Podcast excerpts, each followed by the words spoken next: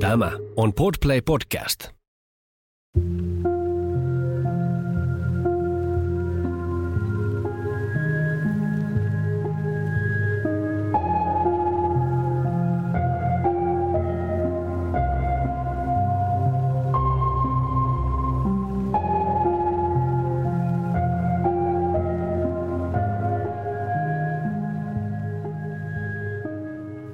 Kuuntelet Siitä on vaikea puhua podcastia. Jokaisessa jaksossa tulet kuulemaan anonyyminä esiintyvän ihmisen vastauksen kysymykseen, mikä on vaikeinta, mitä olet koskaan kokenut. Nämä tarinat kerrotaan ilman sensuuria tai filttereitä. Yksityiskohdat voivat pysäyttää ja pyydänkin siksi huomioimaan sisältövaroitukset, jotka löydät jakson kuvauksesta.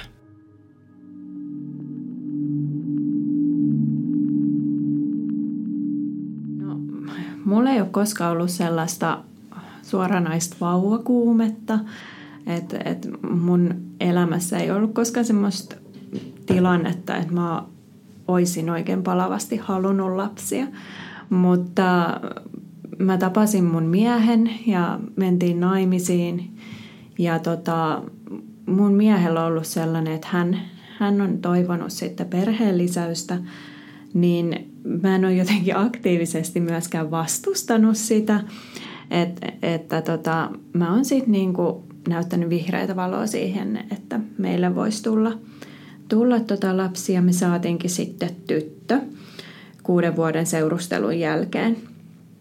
Ja sitten se meidän tytön vauva-aika oli aika raskas – et hän, hän oli aika vatsakipunen sellainen, itkunen ja mä en voinut kuvitellakaan si- silloin, kun hän oli pieni, että mä haluaisin toisen lapsen. Että et ennemminkin ajattelin, että ei, en missään nimessä. Mutta sitten kun hän oli sellainen kaksi ja puoli ja sen jälkeen, niin alkoi tuntua siltä, että ehkä se sisarus olisikin kiva. Mutta silloin me päätettiin sitten siinä vaiheessa, kun meidän tyttö oli noin neljävuotias, niin päätettiin, että – ruvettaisiin sitten miettiä sisarusta. Ja sitten mä tulinkin tosi nopeasti, nopeasti sitten raskaaksi. Et melkein saman tien, kun jätettiin ehkäisy pois, niin mä olinkin raskaana. No se raskaus oli, mun elämäntilanne oli siis ihan hyvä. Mä olin töissä, mun mies oli töissä, meidän tyttö oli tosiaan neljä, eli hän oli jo sen verran iso, että hän niin kuin pystyi vähän tekemään itsenäisestikin juttuja. Tarkoitan siis sille, että hän ei ollut mikään ihan huollettava. Että se oli tavallaan niin kuin ihan hyvä, hyvä aika sitten ajatella, ajatella että tulisi tota sisarus hänelle. Ja jotenkin ajattelen silloin, että, että se on tuntunut oikealta se, että No mä muistan, että mä oon tehnyt raskaustestin töissä, niin kuin mä tein myös meidän tytön tytön, tota, kun aloin odottaa häntä, niin töissä myös silloin tein raskaustestin ja olen sitten tekstannut mun miehelle, että on raskaana ja näin.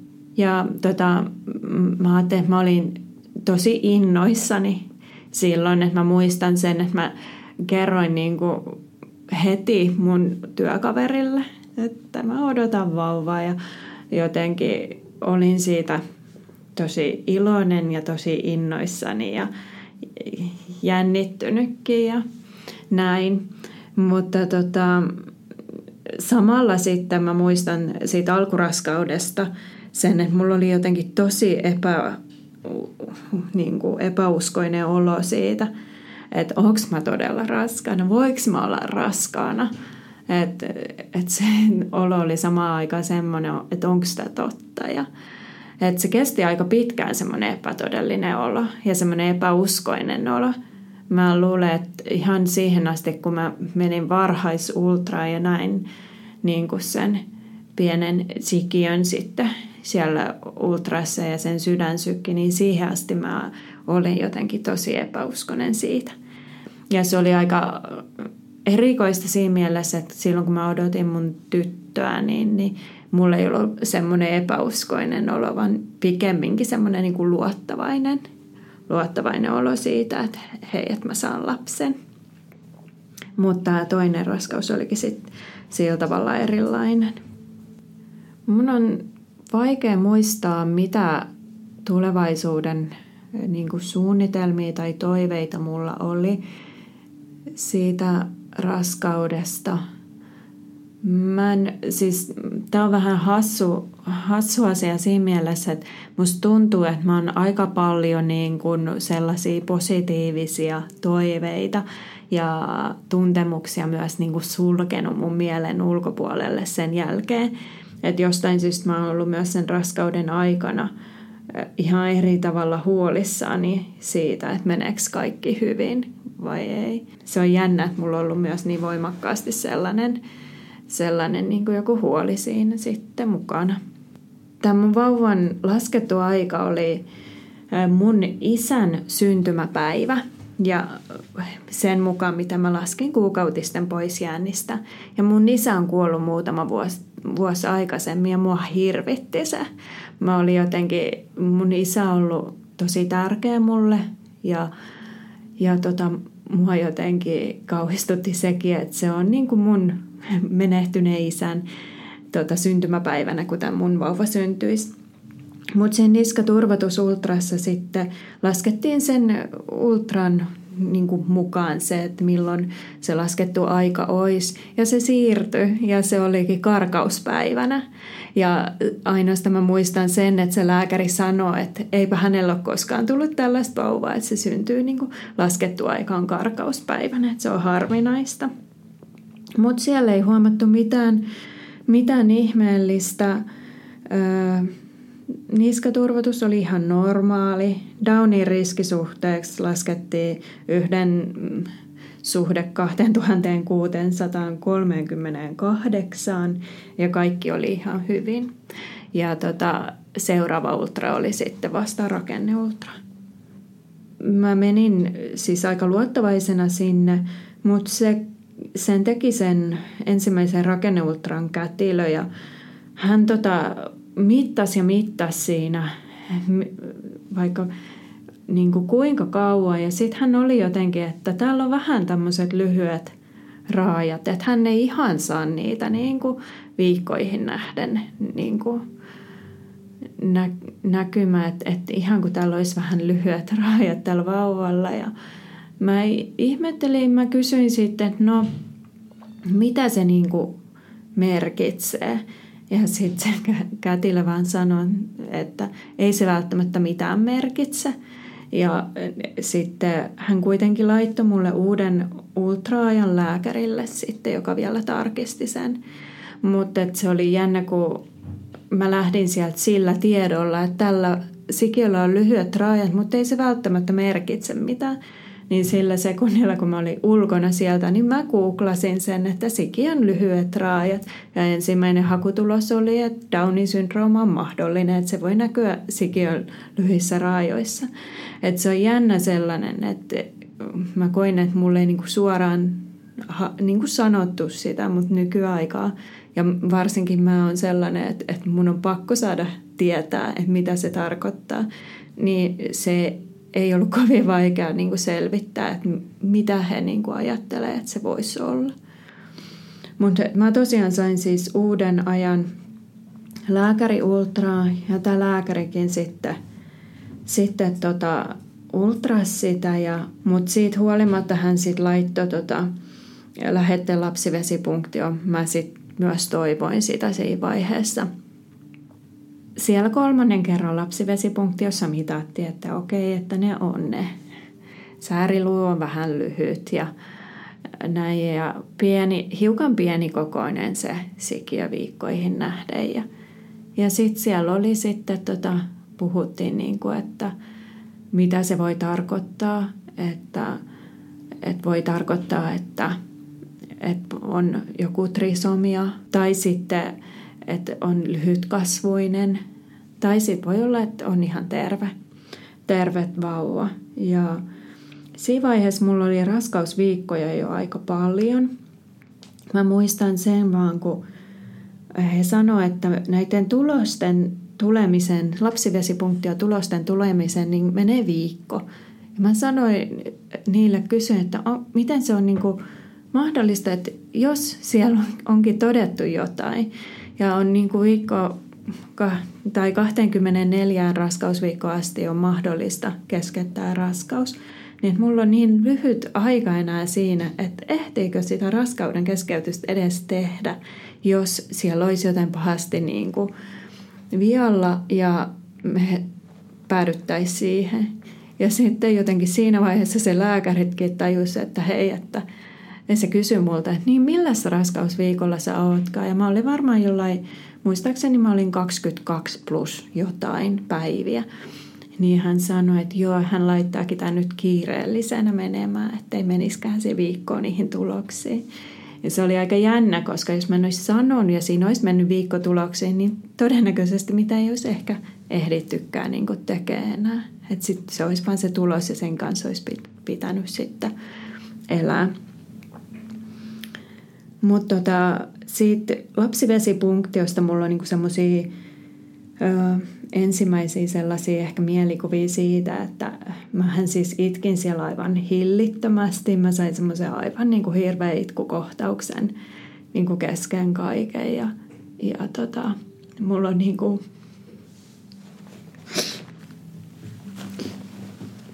mielikuvia itseni ulkopuolelta. Ja että mä jotenkin, jotenkin mä katson sitä tapahtumaa niin kuin, niin. Että mä en ole ollut ihan täysin itsessäni siinä tapahtumassa. Ja mä luulen, että ne on ollut sellaisia niin, kuin niin ahdistavia, että, että tota, mun mieli ei ole tavallaan niin kuin, pysty ihan käsittelemään sitä sellaista sellatti, että se olisi ruumiissa, vaan mä oon jotenkin näen niin kuin tavallaan itseni ulkopuolisena ja siinä makaamassa siinä pöydällä. Mä olin varmasti niin kuin tosi hädissäni. Mä oon niin kuin käyttänyt ihan hirveästi aikaa silloin niin kuin siihen, että mä etin tietoa. Mä katsoin niin kuin älyttömästi, älyttömästi siis jotain niin kuin dokumentteja Downin syndroomasta ja Down-elämästä ja etin haastatteluja ja etin, luin keskustelupalstoja. Luin jopa Päivi Räsäsen haastattelun ja äh, niin kuin, että mä luulen, että mä niin kuin, tavallaan sitä epävarmuutta ja pelkoa ja hätää, mitä siinä oli, niin mä pyrin hallitsemaan sitä, että mä etin mahdollisimman paljon tietoa. Ja sitten niin kuin, siinä vaiheessa se ei ollut vielä varma, että onko tota mitään, mitään ja jos on, niin et, on, onko se Downin syndrooma vai onko se jotain muuta, mitä täällä sikiöllä on. Niin kuin. Mun on vaikea sanoa, että auttoiko se tiedon etsiminen mua silloin. Mä jollain tavalla varmaan tehnyt sellaista työtä sen suhteen, että mä jotenkin pysyn järjissäni ja pystyisin niin kuin käsittelemään sitä asiaa ja myös ehkä niin kuin tein tavallaan semmoista työtä, työtä, taustatyötä siihen, että mikäli meidän vauvalla on Downin syndroomaa, niin mitä se elämä saattaisi olla? Sellaisen niin kuin Down-vauvan kanssa tai Down-lapsen tai jopa Down-aikuisen. Että mä etin tosi laajasti laajasti sitä tietoa silloin. Ehkä mä luulen, että mä tein semmoista jotain jonkinnäköistä pohdintaa. Että mä ajattelin, että mun psyyke on ollut varmaan aika kovilla noina päivinä. Mulle sitten soitettiin työpäivän jälkeen. Mä olin just kävellyt ulos ovista ja niin mulle tuli puhelu ja soitettiin, että ikävä kyllä teidän lapsella on trisomia 21 eli Downin syndrooma. Ja mä puhkesin itkemään ja olin, olin tietenkin äärettömän niin kuin surullinen. Mä itkin tosi paljon. Mä kysyin, mitä sitten seuraavaksi. He sanoivat, että meillä olisi tai lääkäri sanoi, että meillä olisi tapaaminen sitten tämmöisellä kliinisen genetiikan laitoksella maanantaina. Tämä päivä oli torstai, kun mä sain tämän tiedon. Ja hän sitten sanoi se lääkäri, että monelle perheelle tulee niin kuin varmuus siitä, että pitääkö he vauvan vai ei, niin kyllä tässä niin kuin viikonlopun aikana, että kun tässä on viikonloppu, te voitte miettiä sitä, niin että usein tulee se varmuus sitten siihen maanantaihin mennessä. Ja tota, meille ei koskaan tullut, tai mulle ei ainakaan koskaan tullut mitään varmuutta. Mä odotin jotenkin vähän niin kuin mä ripustauduin niihin lääkärin sanoihin, että kyllä kohta tulee se tunne, että mä tiedän mitä mä teen, mutta mulla oli aivan se viikonloppu oli sellainen, että yksi päivä mä olin ihan varma, että pidetään tämä vauva, joo, kyllä me pystytään ja me eletään nyt tämän Down-lapsen kanssa ja meidän elämä on sitten sellaista, ja, että, että meillä on tämä Down-lapsi. Ja sitten toisen päivän mä olin, että ei, että me keskeytetään tämä raskaus ja se oli sellaista, että ei mulla ollut mitään varmaa tunnetta. Mä koin vähän itteni vähän petetyksi siinä, että, että se lääkäri sanoi, että semmoinen tulee, koska mulle se ei koskaan tullut jossain vaiheessa tuntuu, että mä voin ihan heittää jollain kolikolla, pidetäänkö lapsi vai ei. Että se oli, mutta mä olin tehnyt siinä vaiheessa niin hirveästi sitä tavallaan taustatyötä siitä Downin syndroomasta ja mitä se käytännössä tarkoittaa. Et mä olin niinku miettinyt ja miettinyt sitä monella, monelta eri kantilta.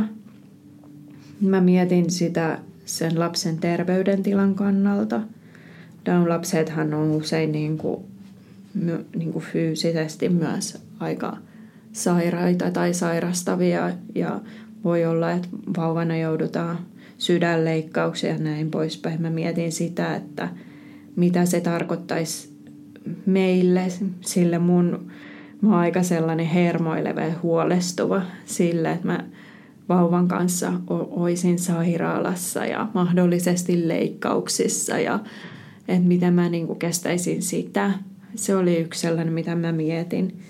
Ja mitä se merkitsisi meidän taloudelle, se, että jos mä jäisin pois, pois töistä ja, ja ylipäätään mitä me jaksettaisiin. Että semmoisia niin kuin, se oli sellaista pallottelua se koko asia. Missä vaiheessa ei tullut niin kuin sellainen olo, että – että nyt mä tiedän mitä mä teen, vaan se oli semmoista niin kuin tulevaisuuden miettimistä ja pohtimista, että mitä se mahdollisesti olisi, jos me pidettäisiin tämä, tämä lapsi. Ja tuommoisen päätöksen eteen, mihin me ollaan jouduttu, niin harva onneksi joutuu. Et se oli äärimmäisen sekavaa Mä koin, meillä oli neljä päivää aikaa tehdä se. Mun raskaus oli jo niin pitkällä, että, että aika alkoi loppua, loppua kesken. Ja Valviraha voi antaa luvan raskauden keskeytykseen siihen viikolle 24.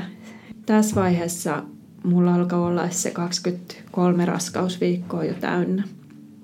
Ja tota, meillä oli hyvin tiukka aikataulu sitten kuitenkin siinä. Mutta onneksi, jollain tavalla ehkä onneksi, mä olin etsinyt sitä tietoa, että et mä en joutunut tavallaan niin ihan alustasti miettimään, että mitä tämä nyt mahdollisesti voisi olla. Mutta mä näin jälkikäteen mä ajattelen, että se on ollut sellainen niin kuin päätös, mikä on tehty tavallaan sen sydämen kustannuksella. Että mä oon tehnyt sen loppujen lopuksi semmoisista järkiperäisistä syistä. Ja onko ne syyt ollut tavallaan tarpeeksi hyviä? Onko ne ollut sellaisia loppuasti mietittyjä, niin ei varmaankaan. Se on niin kuin tavallaan siinä meidän siinä tilanteessa, kun mä oon ollut, niin – se on ollut semmoinen päätös, minkä mä oon tehnyt, mutta se ei ole missään mielessä ollut helppo. Ja jopa mä niin kuin tavallaan siirsin vähän sitä päätöksentekoa aina eteenpäin ja eteenpäin. Et sillä lailla, että me mentiin sinne kliinisen genetiikan laitokselle ja sieltä haettiin, täytettiin laput Valviralle, että haetaan sitä raskauden keskeytyslupaa. Ja mä ajattelin, että no joo, että sen voi nyt laittaa, että en mä vieläkään tiedä, että haluaks mä, että keskeytetään, mutta ei se tarkoita, että mulla on se lupa, että se täytyy, että sen voi vielä perua ja sitä halus vaan siirtää sitä, että ei olisi joutunut tekemään sitä päätöstä. Mä myös jossain vaiheessa ihan toivoin, että menispä tämä raskaus kesken, niin mun ei tarvi niin kuin, tarvitsisi tehdä itse tätä päätöstä, että jos tämä nyt tota, tämä lapsi kuolisi kohtuun, niin mun ei tarvitsisi niin kuin elää tavallaan sen päätöksen kanssa, koska se tuntui niin vaikealta. Me saatiin sitten aika tota, taas lääkärille, missä otetaan niin kuin sellainen tavallaan niin kuin raskauden keskeytyksen käynnistävä pilleri. Ja se on semmoinen, mikä pehmettää tota kohdun kaulaa ja se voi aiheuttaa myös niin kuin raskauden keskeytymisen, että se blokkaa jotain hormonia, mitä tarvitaan raskauden jatkumiseen. Ja, ö, me mentiin sinne ja se lääkäri oli sanonut, että sit jos sen ottaa sen pillerin, niin sit sitä ei voi enää perua. Ja tota, me siis niinku sielläkin mun miehen kanssa oltiin niinku varmaan tunti ja palloteltiin vieläkin sitä ajatusta, että mitä jos me nyt kuitenkin vaan pidettäisikin tämä vauva. Ja että jos mä en ottaiskaan sitä. Ne lääkärit kävi jossain siis pois välillä ja sitten niin kuin me vaan pohdittiin ja pohdittiin ja sinne tuli takaisin. Mä sanoin, että ei me olla vieläkään päätetty ja sinne meni taas pois. Ja, ja sitten kun ne tuli, mä sanoin, että no, että antaa mennä. Että, että keskeytetään tämä raskaus sitten. Toi aika on ollut jotenkin sellaista, että, että on ollut tosi epävarma siitä, että mitä, koska tavallaan sydän sanoo toista ja järki sanoo toista. Ja, sitten mä koen, että se me, munkin niin kuin, meidän päätös siitä raskauden keskeytyksestä on perustunut pitkälti semmoiseen niin pelkoon ja huoliin, että et pelkää, että et jos se lapsi onkin tosi sairas tai pelkää, että se sairastelee tosi paljon ja että meidän koko elämä pyörii sairaalaan ja kuntoutuksen ja niin tämmöisten asioiden ympärillä ja että et, mulla on ihana työ, mitä mä rakastan, että mä en saa enää tehdä työtä ja siis, että se on niin kuin perustunut pitkälti semmoiseen myös niin kuin, tavallaan järkeen, mutta myös niihin, että mä oon niin kuin pelännyt sitä, mitä se elämä olisi. Ja myös ihan siis konkreettisesti sitä, että kun siitä Down-diagnoosista ei voida vielä tietää, että kuinka sairas tai terve se lapsi on. Että, että hän voi olla aika terve, mutta hän voi olla myös aika sairas. Että mä en jotenkin niin kuin, että se oli tosi vaikeaa. Mä silloin kliinisen genetiikalaitoksen jotenkin kun puhuttiin siitä raskauden keskeytyksestä ja että mitä se on, niin mulla jotenkin yhtäkkiä niin kuin valkeni se, että mä kysyin sieltä lääkäriltä, että hetkinen, että onko se niin kuin synnytys? Ja sitten se oli jo sano sille, että ei, että ei se, ei se niin kuin synnytys ole. Ja se on jäänyt niin kuin mun mieleen, koska tota, käytännössähän tavallaan se raskauden keskeytys noilla viikoilla on se, että, että synnytys käynnistetään. Ja, että, ja koska se vauva niin pieni, niin hän todennäköisesti syntyy joko kuolleena tai kuolee synnytyksessä tai sitten hän elää ihan pienen hetken aikaa. Mä vaan mä niin kuin jäin jotenkin ihmettelemään sitä myöhemmin, että mitä se sitten on, jos ei se ole synnytys. Että jos mä kuitenkin ihan niin kuin mun kohtu synnyttää vauvan ihan samalla tavalla kuin um, mä synnytin mun esikoiseni, mutta toki Toki tämä vauva on paljon pienempi. Kun me oltiin otettu se raskauden niin kuin se ensimmäinen tabletti, mikä aloittaa tavallaan se raskauden keskeytyksen, niin siitä kolmen päivän päähän meillä oli sitten osastopaikka. Ja osastolla sitten niin kuin se raskauden keskeytys tehtiin, mikä siis tarkoittaa, että se synnytys käynnistettiin semmoisilla sytotek-tableteilla. Ja tota, öö, mm, mulla oli se osastopaikka siellä ja siellä sitten laitettiin, laitettiin alapäähän ne käynnistystabletit ja ne sitten pikkuhiljaa niin kohtuu tavallaan alkoi tehdä sitä synnytystyötä ja tuli supistuksia ja tällaista. Ja, mutta et pitkään niin kuin tuntui, että ei oikein mitään tapahdu ja näin mä menin sinne yhdeksän aikaa aamulla mun miehen kanssa. Meillä oli oma huone siellä ja tota, niin kuin tavallaan aina kun semmoinen tabletti oli laitettu, niitä laitettiin tasaisin väliajoin. Mä en muista, oliko se nyt kolmen tunnin välein vai miten, mutta et, et tota, siinä sitten vähän aikaa supisteli, mutta sitten tuntui taas, että ei tässä tapahdu mitään. Ja se tunne siitä tavallaan silloin oli, se oli jännä, koska siinä oli tavallaan se suru siitä lapsen menettämisestä, mutta sitten siinä oli jollain tavalla. Jollain tavalla siinä oli myös semmoista iloa siitä, että mä näen kohta mun vauvan. Se kuulostaa ehkä hassulta, mutta tavallaan. Mutta se kokemus oli aika sellainen niin kuin ristiriitainen. Että on se menettäminen, mutta sitten se kuitenkin että kohta mä saan mun lapsen mun syliin ja mä näen sen mun lapsen. Mua pelotti tosi paljon se, että se mun vauva syntyisi elävänä. Et se oli sellainen, mikä niinku, että mitä mä ajattelin, että mä niinku että mä en niin kuin kestä sitä, jos se lapsi syntyy elävänä. Mä sanoin sitten niillä kätilöillä siellä, että, että mikäli tämä mun vauva niin kuin syntyy elävänä, niin mä haluan sen mun syliin. Heti, ettei sitä viedä multa pois. Ja näin me sitten sovittiin. Mun vauva liikkui jo jonkun verran silloin. Tai oli liikkunut useamman viikon. Mä olin tuntenut niitä liikkeitä.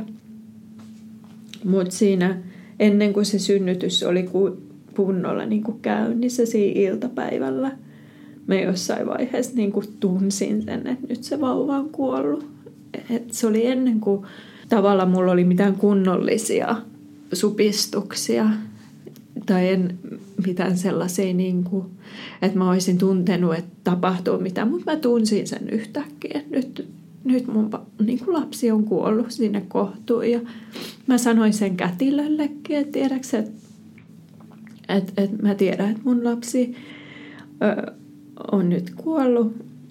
E, ja tota, se kätilö vähän epäili sitä, että ei sitä voi tuntea, mutta kyllä mä sen tunsin jollain tavalla. Ja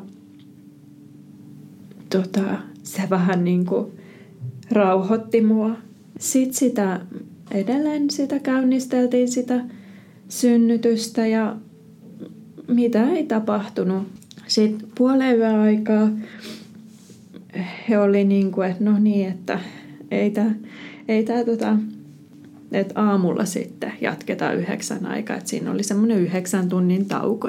Mutta sitten tota, kun mä menin nukkumaan, niin se synnytys käynnistyi itsessään, tai tavallaan itsestään, että sittenhän niin kuin, mä heräsin siihen, mulla oli sitten ihan kunnon supistuskipuja ja sain kipupumpuja ja näin. Ja mun vauva sitten syntyi aika, aika nopeasti siitä, että mulla meni lapsivedet ja sitten hän siitä yöllä, yöllä tuli sitten hyvinkin nopeasti ponnistusvaiheen jälkeen. Ja hän oli, hän oli tota, pieni poika ja hän syntyi kuolleena, niin kuin mä jo tiesin, ja hän oli tosiaan ollut kuolleena jonkin aikaa. Et, ja tota, muuten hän oli niin semmoinen täydellinen pieni vauva, pieni 600 grammanen ja reilu, muistaakseni semmoinen reilu 30 senttiä pitkä. Ja hänellä oli pienet kulmakarvat ja kynnet ja hän näytti niin kuin pieneltä, pieneltä vauvalta. Ja näytti myös, hän näytti myös jollain tavalla niin kuin omalta, tutulta, niin kuin mun lapselta.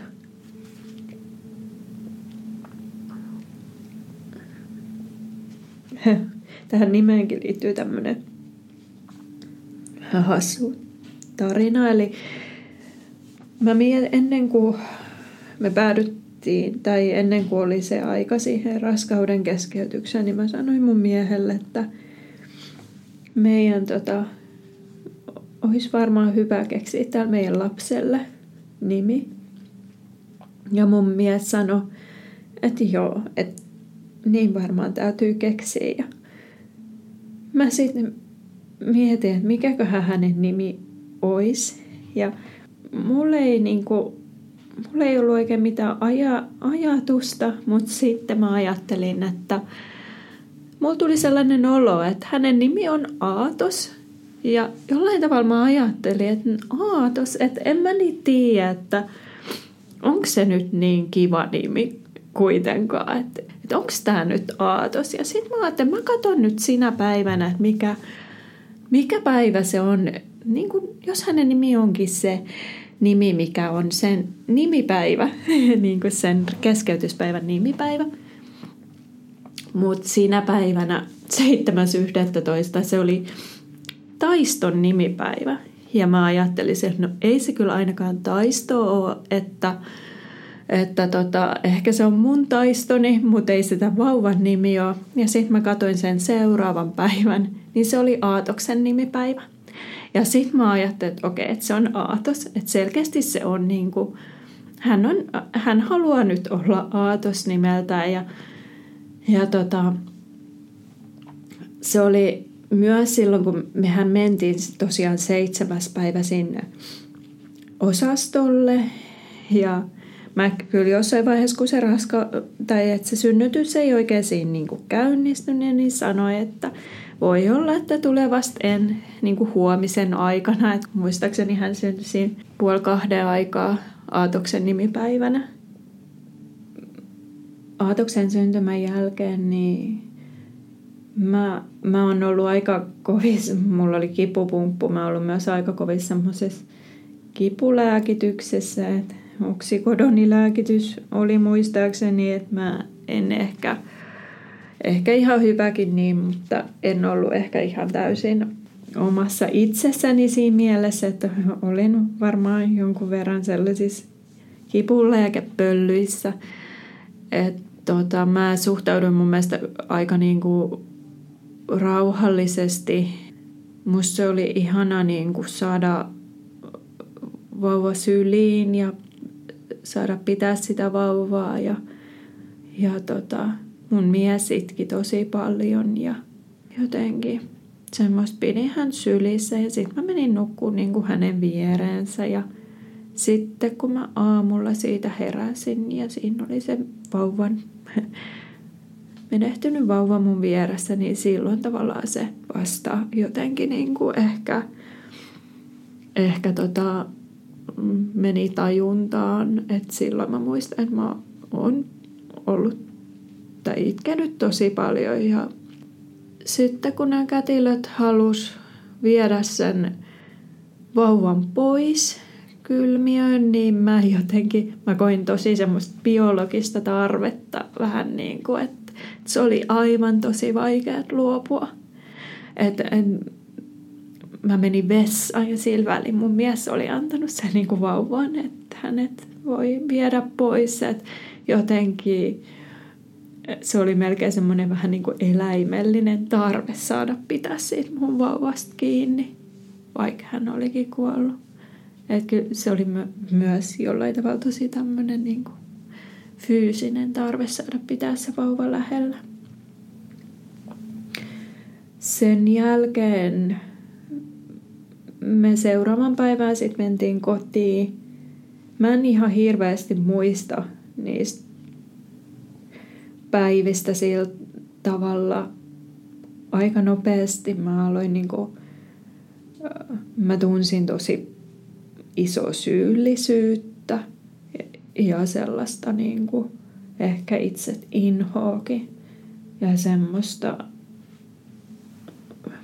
mulla tavallaan niin kuin vyöry ne tunteet vasta sitten päälle ehkä vähän jälkikäteen. Me saatiin ajanvaraus akuuttipsykiatrian polille, että tai siellä oli sellainen niin kuin psykologi, joka tapaa meidän kaupungin ja sairaanhoitopiirin lapsensa menettäneet vanhemmat kaikki, niin tota, me saatiin hänelle ajanvaraus ja sitten käytiin siellä sitten puhumassa ja itkemässä. Ja meillä oli sellainen noin kolme viikkoa sen jälkeen, kun meidän vauva oli syntynyt, niin meillä oli siellä tota sairaalan kappelissa sellainen siunaustilaisuus, missä sairaalapastori sitten puhui. Ja siellä oli mun, mun äiti ja mun puolison isä ja meidän, mun, tietty, meidän lapsi ja näin sitten mukana semmoinen pieni, pieni siunaustilaisuus. Ja sitten me vietiin tota, me vietiin meidän vauva krematorioon ja hänet tuhkattiin ja ähm, tota, vuosi sen jälkeen me haettiin sitten tota, ne tuhkat sieltä. Meni vuosi ennen kuin mä pystyin edes jollain tavalla niin kuin, ää, palaamaan sinne ja hakemaan ne tuhkat.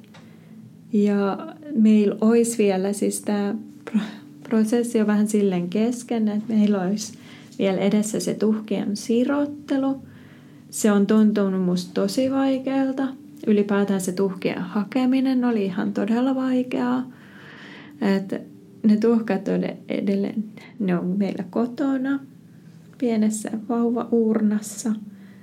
Mutta tota, mä oon niinku ajattelin, että kesällä, että jos me kesällä ne siroteltaisiin, mutta se, ne on, se on vähän tavallaan jäänyt. Mä luulen, että se tuntuu, se on vähän ristiriitainen olo niiden tuhkien kanssa.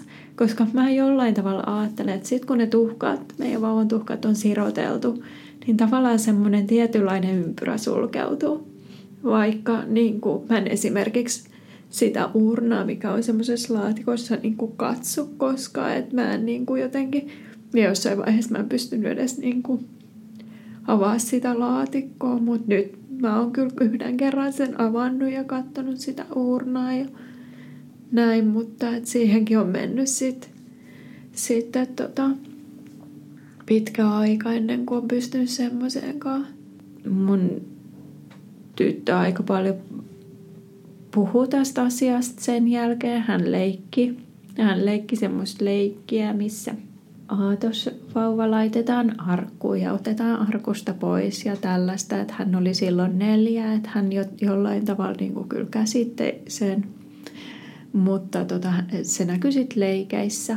Mutta toisaalta mä en myöskään ehkä hirveästi itse sitä, että jos hän on puhunut siitä jotain, niin me ollaan keskusteltu. Ja hän on semmoinen nukke, jonka nimi hän on nimennyt Aatokseksi, että se on, hän välillä sitä työntelee ja juttelee, että tässä on Aatos. Että semmoisia hän tekee. Mä koen mun työn tosi mielekkäänä. Mulla oli jotain muuta ajateltavaa kuin se lapsen menetys ja suru ja kaikki siihen liittyvät tunteet. Mutta siinä vaiheessa, kun mä jäin äitiyslomalle, niin tavallaan se kaikki niin kuin alkoi vyöryä vähän päälle. Mä aloin ahdistua. Mä kävelin tosi paljon. Mä kävelin niin kuin, joka ilta pitkiin lenkkejä koiran kanssa ja mietin, mietin vaan asioita. Ja mä olin, mua ahdisti tosi paljon. Ja mua ahdistus oli sitten jo jossain vaiheessa niin kova, että, että mä oon niin ahdistunut. Tai tavallaan, että se ahdistus oli niin kova, että mä aloin saada tämmöisiä dissosiatiivisia oireita, mutta mulla ei ollut silloin vielä nimitys niillä. Mulla tuli semmoisia oloja, että kun mä kävelin, että mä alan kasvaa pituutta ja mä oon tosi pitkä ja mä katson tavallaan niin kuin ylhäältä alaspäin ja kaikki – näyttää tosi pieneltä. Että ihan kun mä olisin venynyt pituutta. Että tavallaan että se tuntuu vähän niin kuin, että mun tunteet niin kuin jää sinne jonnekin muualle. Että mä, mä tuun sieltä, siitä mun pahasta olosta pois. Toki se pelotti mua. Mä en tiennyt, mistä on kyse. Että mä ajattelin, että nyt mä oon tullut hulluksi. Nyt se on tapahtunut. Mä koen tällaisia tunteita.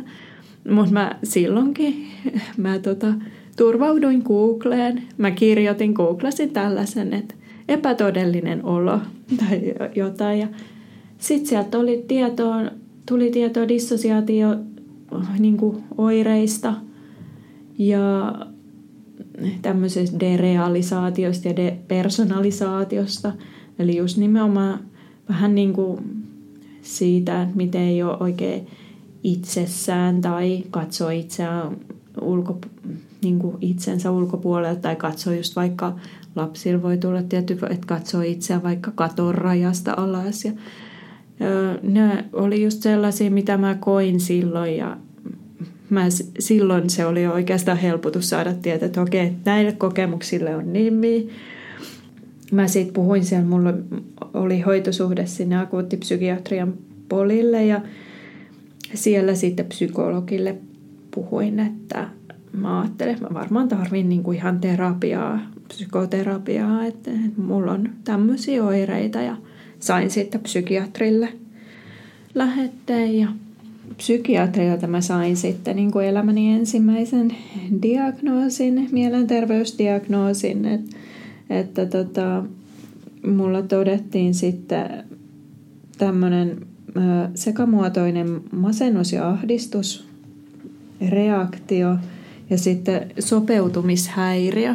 Että se sopeutumishäiriö on sitten, se ei nyt suoranaisesti liity suruun, mutta sellaisen, että tavallaan on vaikea niin kuin sopeutua semmoiseen elämäntilanteeseen tai tapahtumaan.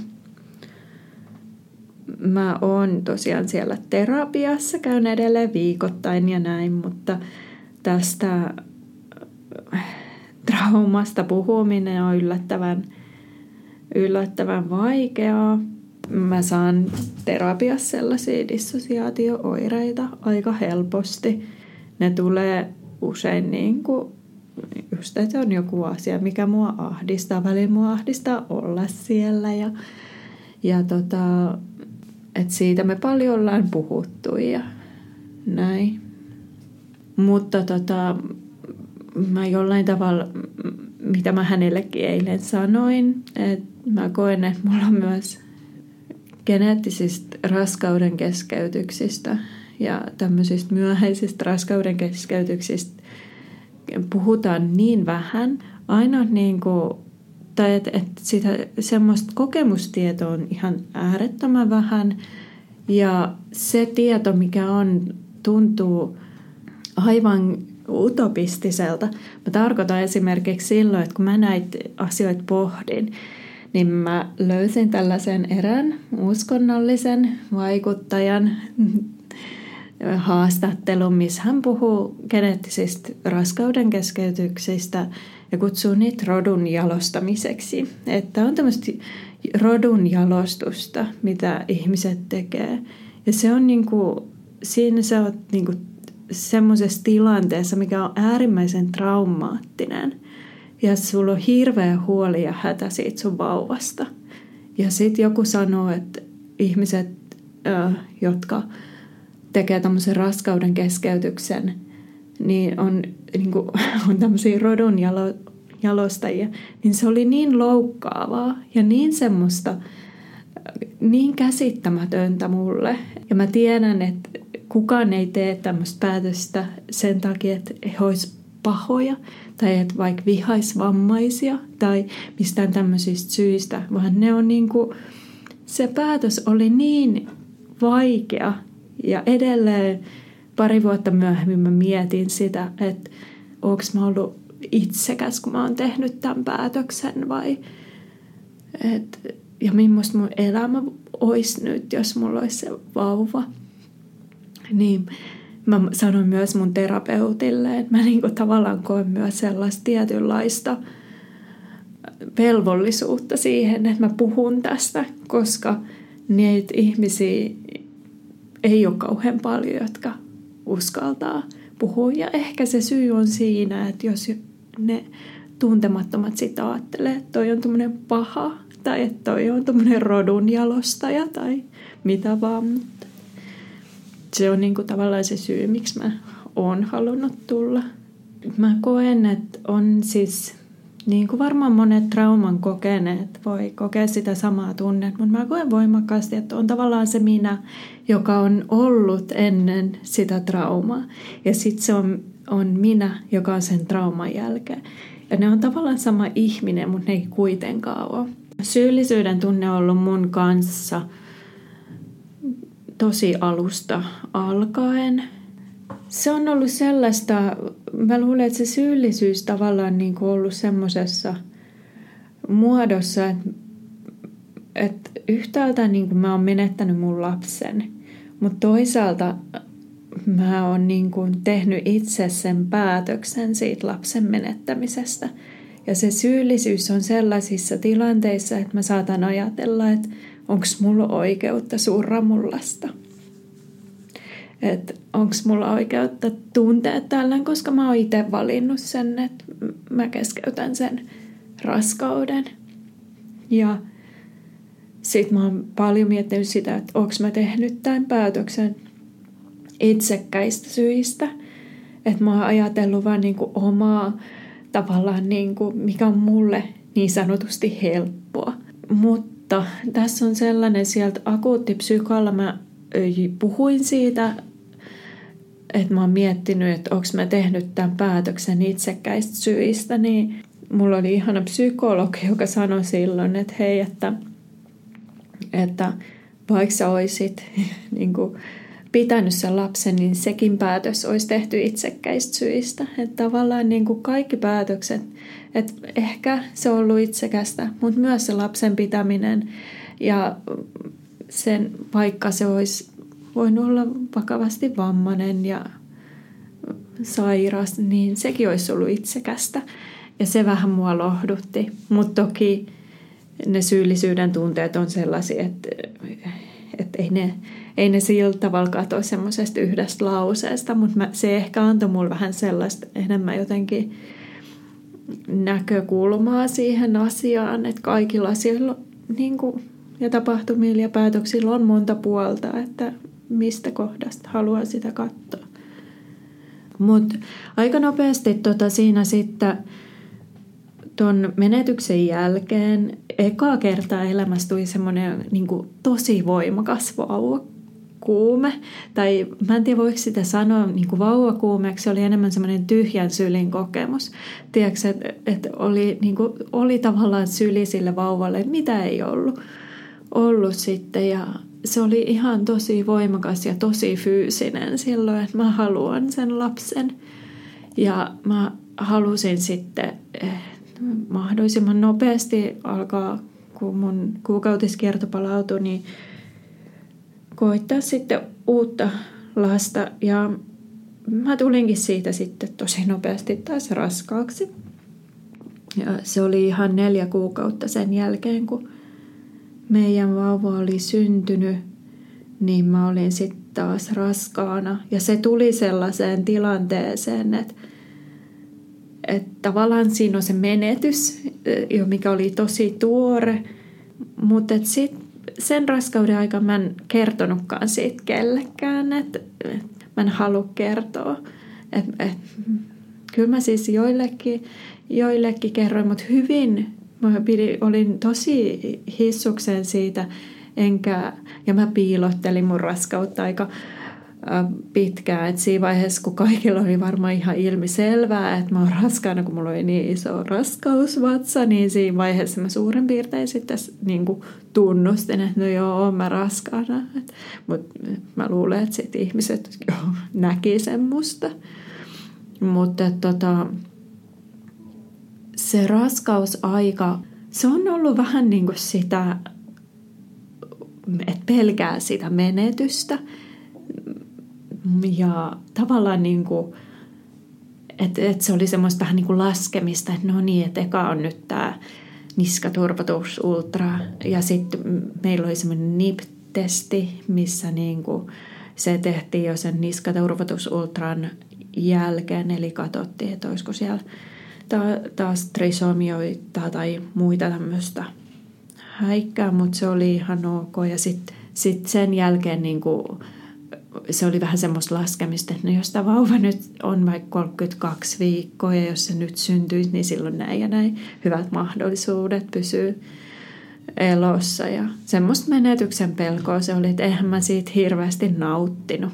Ei se, enkä mä uskonut siitä niin kuin luottaa siihen, että meille tulee se vauva nyt tällä kertaa. Saatiin sitten tota terve poika. Terve poika, joka on tällä hetkellä 10 kuukautta.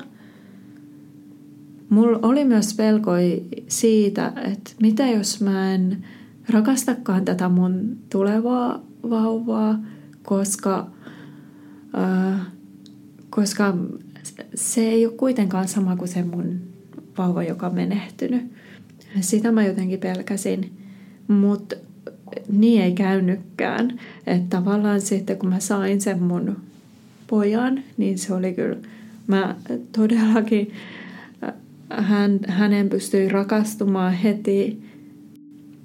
Mä luulen, että mulle vaikeinta tässä kaikessa on ollut tavallaan, tavallaan mä oon ehkä nykyään saanut vähän siitä kiinni, mun semmoinen pelko on ollut. Ja on varmaan edelleen tavallaan, että jos mä annan itselleni luvan surra, että se suru tulee niin voimakkaana, että se ei jollain tavalla nielasee mutta Mä sen verran haluaisin vielä sanoa, että mä myös toivon, että semmoisia ihmisiä, jotka niinku ajattelee tätä jotenkin sen kautta, että – että et nämä päätökset tehdään jostain silkasta pahuudesta tai tunnekylmyydestä tai jostain, niin mä toivon, että he pysähtyisivät miettimään tavallaan sitä kautta, että, että en mäkään ole halunnut tätä päätöstä tehdä. Tämä on ollut mun elämäni hirvein asia. Se on muuttanut mun koko elämän ja mä joudun tätä käsittelemään niin kuin vielä pitkään. Että tavallaan sellaiset, semmoinen syyllistäminen, se on vaan niin kuin yksinkertaisesti julmaa. Ja edelleen mä niin kuin pallottelen sitä, että onko se ollut oikea päätös vai onko se ollut niin kuin, että olisiko mä voinut päättää toisin. Ja mitä se elämä olisi, jos meillä olisikin se down-lapsi. Se tuntuu niin kohtuuttomalta, että jotkut voi syyllistä tai syytellä tai puhua jostain rodon jalostamisesta tai jostain. Että et, mä toivon, että nämä ihmiset niin pysähtyisi ja miettisivät, ja, niin kuin, että millaisissa tilanteissa nämä perheet joutuu tämmöisen niin päätökseen eteen. Että varmastikaan kyse ei ole siitä, että kukaan sitä haluaisi tehdä. En myöskään mä. Mä en olisi koskaan niin kuin halunnut, halunnut tota, siihen tilanteeseen joutuu. Siis mulla on se käsittely kuitenkin vielä kesken. Mä luulen, että me ollaan otettu tosiaan semmoisia aivan pieniä askeleita ja on päässyt siinä asiassa eteenpäin, mutta ei se niin kuin käsitelty ole. Ja kyllä se tulee, tulee tässä vielä niin kuin eteen toisaalta mä ajattelen, että esimerkiksi nyt tämä, että mä pystyn jollain tavalla puhumaan tästä asiasta ja jopa muodostamaan tämmöisen ehkä jonkinnäköisen tarinan, niin sekin on ehkä osa sitä toipu, toipumista sitten. Mutta kyllä mä myös niin koen, koen sitä, että – Ihan siis sekin, että ihmiset on selviytynyt mitä ihmeellisimmistä, mitä hirveimmistä niin kuin tapahtumista. Ja, mutta että jotenkin ne ihmiset sieltä selviää. Että, että se on ihmeellistä.